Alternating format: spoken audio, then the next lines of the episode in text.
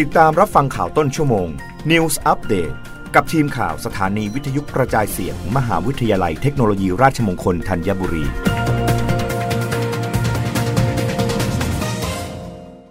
รับฟังข่าวต้นชั่วโมง โดยทีมข่าววิทยุราชมงคลธัญบุรีค่ะ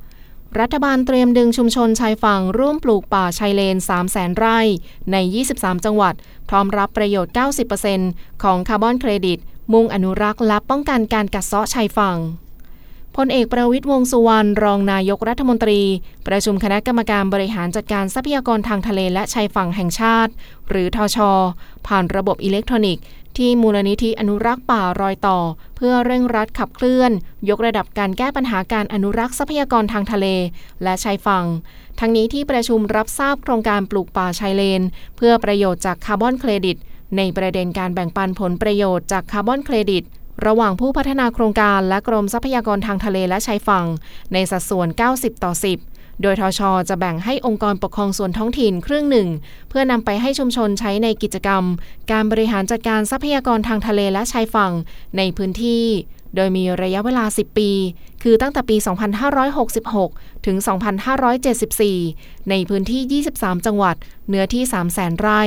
มุ่งเป้า 6 พื้นที่ โดยเป็นพื้นที่พร้อมปลูก ที่ผ่านการรื้อถอนสิ่งปลูกสร้างทำนากุ้งทำสวนปาล์มพื้นที่เลนงอก พื้นที่ปรับปรุงสภาพป่าชายเลน รวมทั้งพื้นที่ป่าที่ชุมชนร่วมดูแล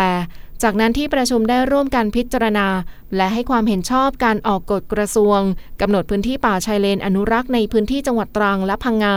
มีสาระสำคัญ เป็นพื้นที่ป่าชายเลนอนุรักษ์ และกำหนดมาตรการคุ้มครองพันไม้ สัตว์ป่า พันธุ์พืชหายาก โดยผ่านกระบวนการมีส่วนร่วมของผู้มีส่วนได้เสีย เพื่อป้องกันและแก้ไขปัญหาการกัดเซาะชายฝั่งทะเล รวมทั้งเห็นชอบการจัดทำแผนข้อมูลวิชาการของระบบกลุ่มหาดประเทศไทย ปี 2565 ถึง 2567 นำร่องรวม 11 กลุ่มหาด เพื่อประกอบการตัดสินใจแก้ปัญหาการกัดเซาะชายฝั่งรับฟังข่าวครั้งต่อไปได้ในต้นชั่วโมงหน้า